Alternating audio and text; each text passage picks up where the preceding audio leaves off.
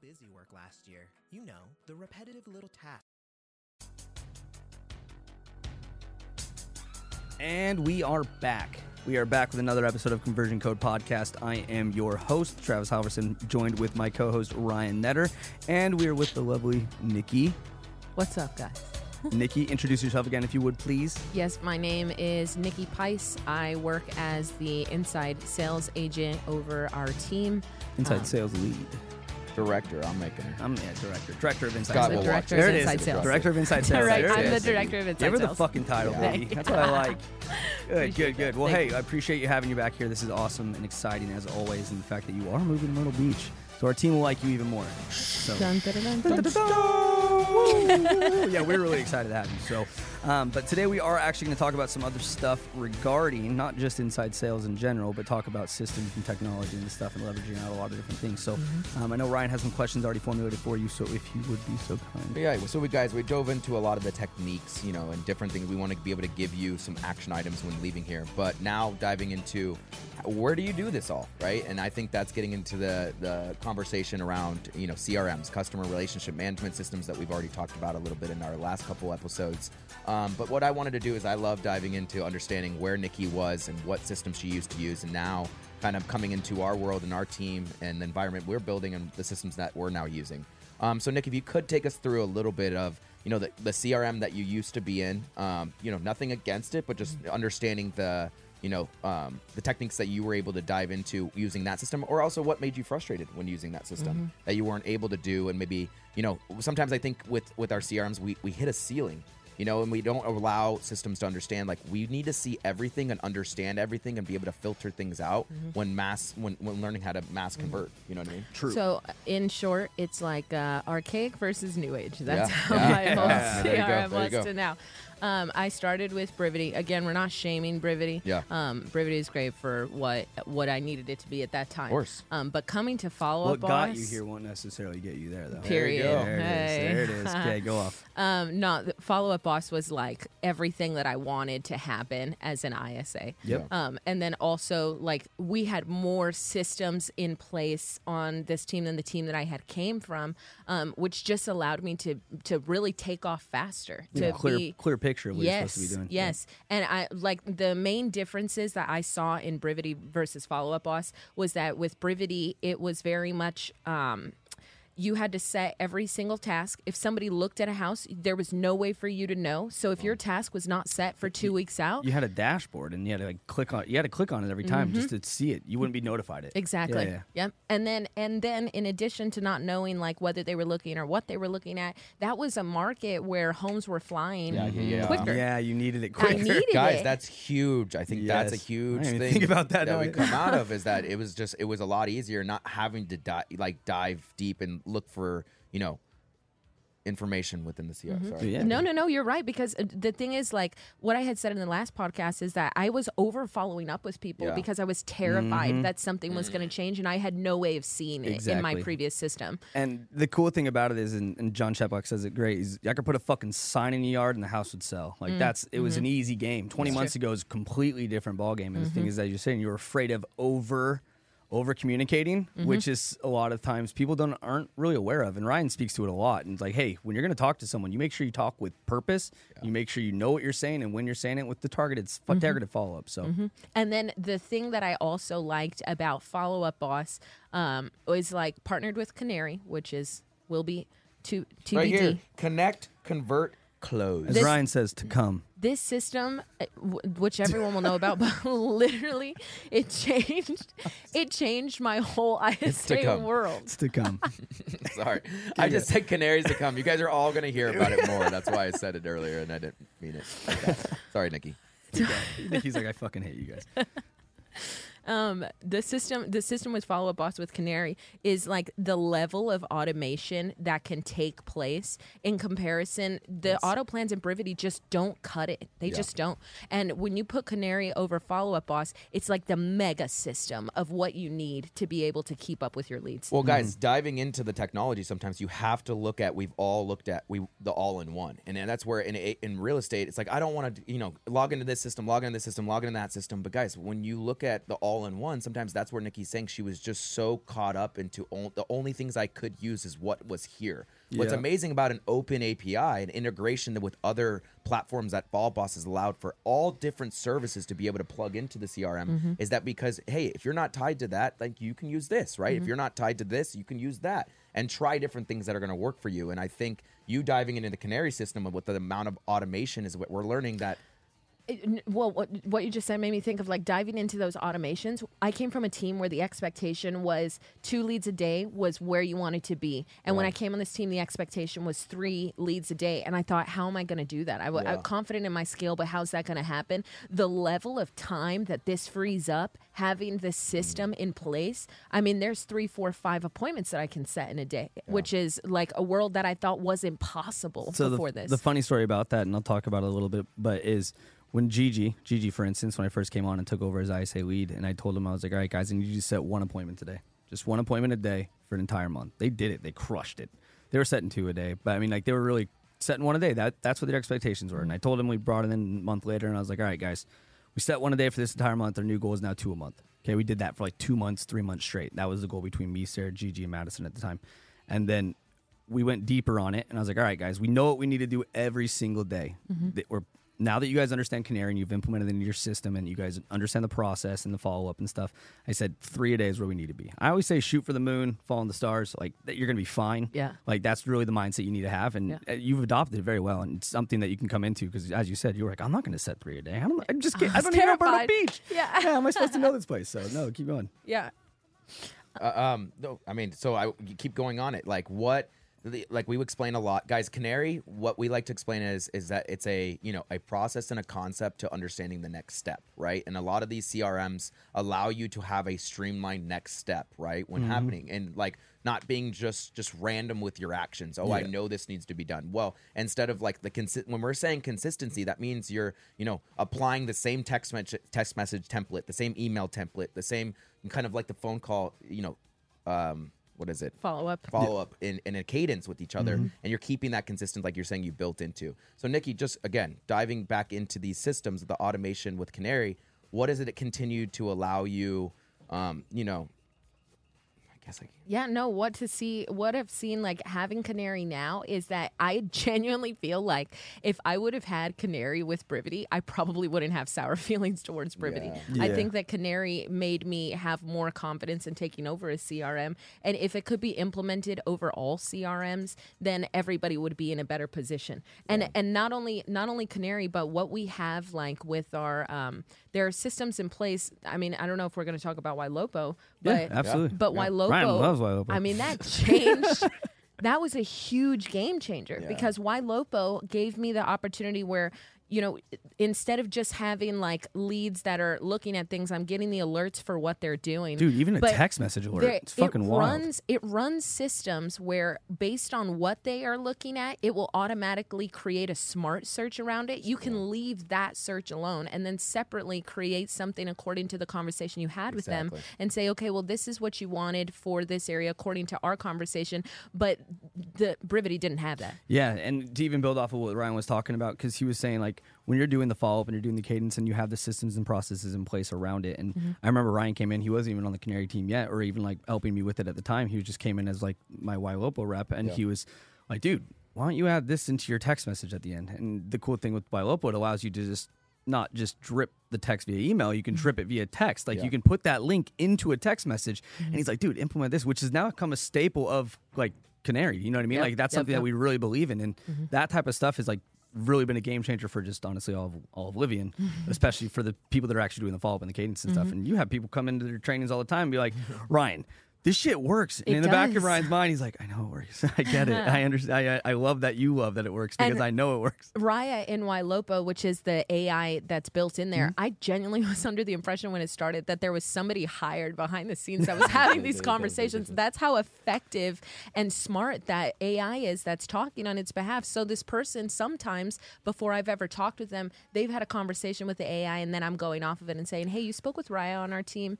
And all of a sudden, Raya is a whole person in the conversation. It is a huge point, and we always talk about it a lot with Raya, and we talk about it a lot with Ylopo, and it's if you understand the concept of Raya and you understand the concept of the AI integration that Ylopo has into the system and leverage it out, because you understand it, but normal agent that has no idea about AI or technology in general, they're like, who the fuck is reaching out to my lead?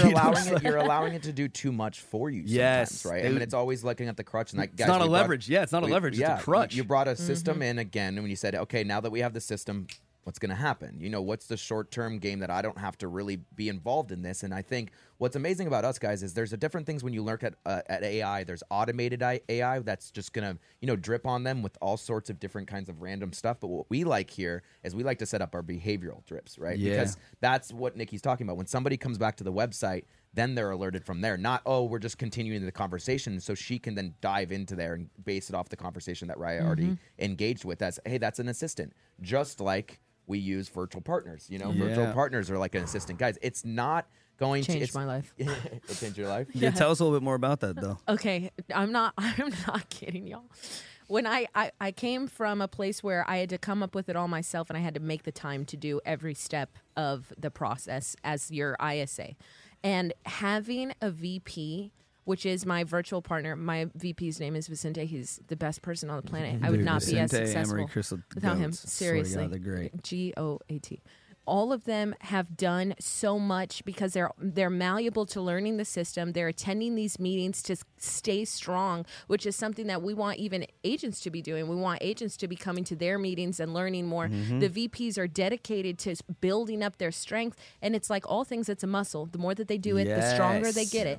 And so if you don't work on it anymore, the muscle gets weaker. Well, Vicente has done more for me than I think even some of the other VPs has done, where he is going full, you know, 7-10 questions deep in the inbox, having questions with leads and qualifying them. So by the time that I'm on the phone, I also have a launch pad to talk with them ahead of time. So we're queuing everybody up a little further along. That's a huge difference. And guys, you're either investing in something like this or you're investing in, you know, technology that just doesn't make sense. Like, yes, AI can do a lot of these things, but then if you don't understand the AI, what does it do anything for you, right? Like, I look at my clients a lot of times like, hey, you have to do it yourself, and then add another person on and do it yourself again, and then realize when you can turn technology on with it, right? And then have it take over for your business. And I think that's a lot of the times we don't look at things like, you know, Pillow and Zillow, right? Different things. Everybody's asking like why, you know, what happens in the beginning. Guys, they nurture the lead. That's why they're taking a percentage from you, right? Yep. What Nikki's doing with the virtual partner to an ISA to the agent's the same thing, but we're keeping the money in-house. And exactly. And what's better is we're getting more leads that way. An agent doing that by themselves is eating up so much of their own time when they genuinely could have been out showing homes and closing business. Worth their dollar per hour. You know? It's actually super, super interesting that we're talking about this. And we were talking with Logan at Happy Hour the other day with the MREA model and like just that. The book, $1 million real estate agent. Yeah. So with the book and basically saying, well, as you become an agent, you become this big of an agent. Your first hire should be an admin, and like you talk about that, and you go down that path, and you buy and all that. You're basically treating that same thing as an ISA position. You basically get so big as an ISA that you can't be everywhere at once in a massive database. So how do you do that? You hire an admin, you train that admin, you build that admin up to be that next person for you to do all these things for you. So you're basically treating it as from the ISA point of view, but the MRA model, which is great. It's super interesting to see, and what you've made out of it has really just allowed you to excel at what you do, because you were only, as you said, you were like, man, how am I going to get 3 appointments a day? Now you're setting fucking 5 to 10 a day, and you're like, this shit is easy. But you got, Travis really got me there, because when I started, I was such a control freak, and I really believed that since I had done well by myself, I was afraid to add anything to that system. I was terrified. And now I'm at a point where I'm like, you know who would crush that? Vicente would crush that. You know what could be done? And that makes your ISA a bigger asset as well. So trusting, you always have to be aware of what you're asking of somebody, but trust that person that you're asking to do it very, very well. And I think that's the biggest difference. Yep. And it's almost like a triangle. I look at it as a triangle. I think the most important, I think the agent's up here, and then you have the ISA and the transaction coordinator, right? So when you're looking at the MREA, that first hire is always looking at the transaction coordinator, which is important, but guys, then it's looking at the next person that can help leverage you with your business, with talking to people. You know what I mean? But I want to go back a little bit to the Ylopo piece, because you guys were going in, and I loved it because it was like, hey, I don't even have to speak about this, at least what little bits that I'm saying. And guys, a lot of the times when you're looking at these technologies, there's a general net that's casted out that you were talking about, the initial listing alert property search that's sent out to email. But a lot of times, guys, you have to realize how many emails are being used about a lot of these consumers, right? So an email being sent out, they might get to it in 3, 4, 5 days or even longer and never even open it up. Or it even goes into a spam inbox that they never see it at all. Mm-hmm. So being able to go a little deeper and understanding your technology of, hey, when you're going out and seeking a technological tool as an agent, it's like, hey, okay, I can do that. But what else can I do? Yep. And what else can I do? And you know what Ylopo did? That it was in under 10 minutes. A new lead had come in. They had given a phone number. The number is not a good number. Ylopo had already prompted it, asked it, and got a new phone number from that person that was accurate. Something. And did all of that before I was able to get to the phone, which is way valuable. I'm spending 15 minutes on a phone call when an ISA is unable to get to that immediate next lead. Ylopo is literally taking care of it. And that's the balance between, is it a crutch or is it a resource? But in that situation, it's a huge resource. Yeah, so. And the cool thing is, and we say it a lot, is there is such a thing as too much automation. If you do this, if you have that mindset of too much automation, you're really going to hurt yourself. And we have, and bless Alan's heart, but when Alan came on with Canary, he was just like, hey, how the fuck do I turn on? How do I turn on everything? How do I turn on all the AI for everything? I want them all to talk to. But we had to see him see the steps of sometimes the struggle of like 6,000 leads. He's like, yeah, I got it. You're good. And then he's like, this is too much. I don't even know what the hell. I was talking to their director of ops, Emma, and she was basically saying, she was like, Alan's fucking crushing it. And it's a bad thing at the same time, because Alan, when anybody asks Alan, how are you crushing? He's like, oh, Jeffiny. The Canary Virtual Partner is just going through my database. And they're like, what the fuck, Alan? Why can't I have him go through mine? I'm like, you can. We just got to tell him. And being able to let go. And you got to be able to let go. It's a scarce mindset, which is what we're starting to see. And it is super interesting, but I love it. And guys, that's when looking at the size of the database, like, Ryan, how am I ever going to get around to 9,000 leads? How am I ever going to get around to 5,000 leads? Like, this is what we're talking about here. And you guys are always asking, like, we need, like, how do we do this? Well, we're giving you some things that you have to dive in. But again, I keep saying you have to have a foundation and understand it yourself. When I dove in with clients, they go, Ryan, I've never hired a virtual partner. I said, well, start doing what a virtual partner would do and then understand that and then be like, I can't do this anymore. Yep. Right? Because then you're like, I have to be out with my dollar per hour as an agent. I need to be doing these things, but I know now I've set the accountability, because a lot of them is the accountability level of what do I hold them to? What do I give them? You give them what you did, right? You reiterate, and you have to spend the time to do that. It's so important that the agents, I think this step for agents is like, agents who are very successful are like, I'm so busy, I got so much going on. This is equally as important as an appointment. Yeah. This requires the amount of time to put aside to do it well, because when that piece is established and you have it in place, you're going to propel your business that much further. And it works. The system that y'all have is monumental. It's night and day from what I was doing before. Yeah. Oh, I appreciate that. My head in a fucking, oh my gosh, I love Travis's it. Brain works. My brain works. I got something going for me. And going back to the whole like automations of things, and we talk about it a lot with like speed to lead and using leverage and pieces like that, and like we use things like Texting Betty and Call Action and stuff. But as you were saying, Ylopo does a great job of grabbing that information and capturing it first, and basically before you even had a chance, you already got the good information, because Ylopo does some crazy shit on the back end. It scrubs things and it like grabs things for you that you didn't even need. Also, shopping for your clients like on Facebook, guys. Like you're looking at a lot of these services. Like, how do we get them away from the portal? Hey, my client keeps going to Zillow, my client keeps going to Realtor.com and sending me these listings in, but I don't want that listing to go to another agent. I'm nervous about that. How do I continue to keep coming into my world? And it's like the more proactiveness that you do and the deeper you go with these systems and understanding these systems, guys, like don't be afraid to set yourself up as a lead, right? Like you learned probably what Ylopo was. Like we talked about in our first episode that Travis came in as a lead, because you start to recognize, hey, these are the emails that are sent out. This is why this is happening. Also, you talked about it big in my meeting yesterday, was like, hey guys, sometimes these things are set up to get a reaction from somebody, right? They're not always supposed to be perfect, because then it's supposed to be us as the expert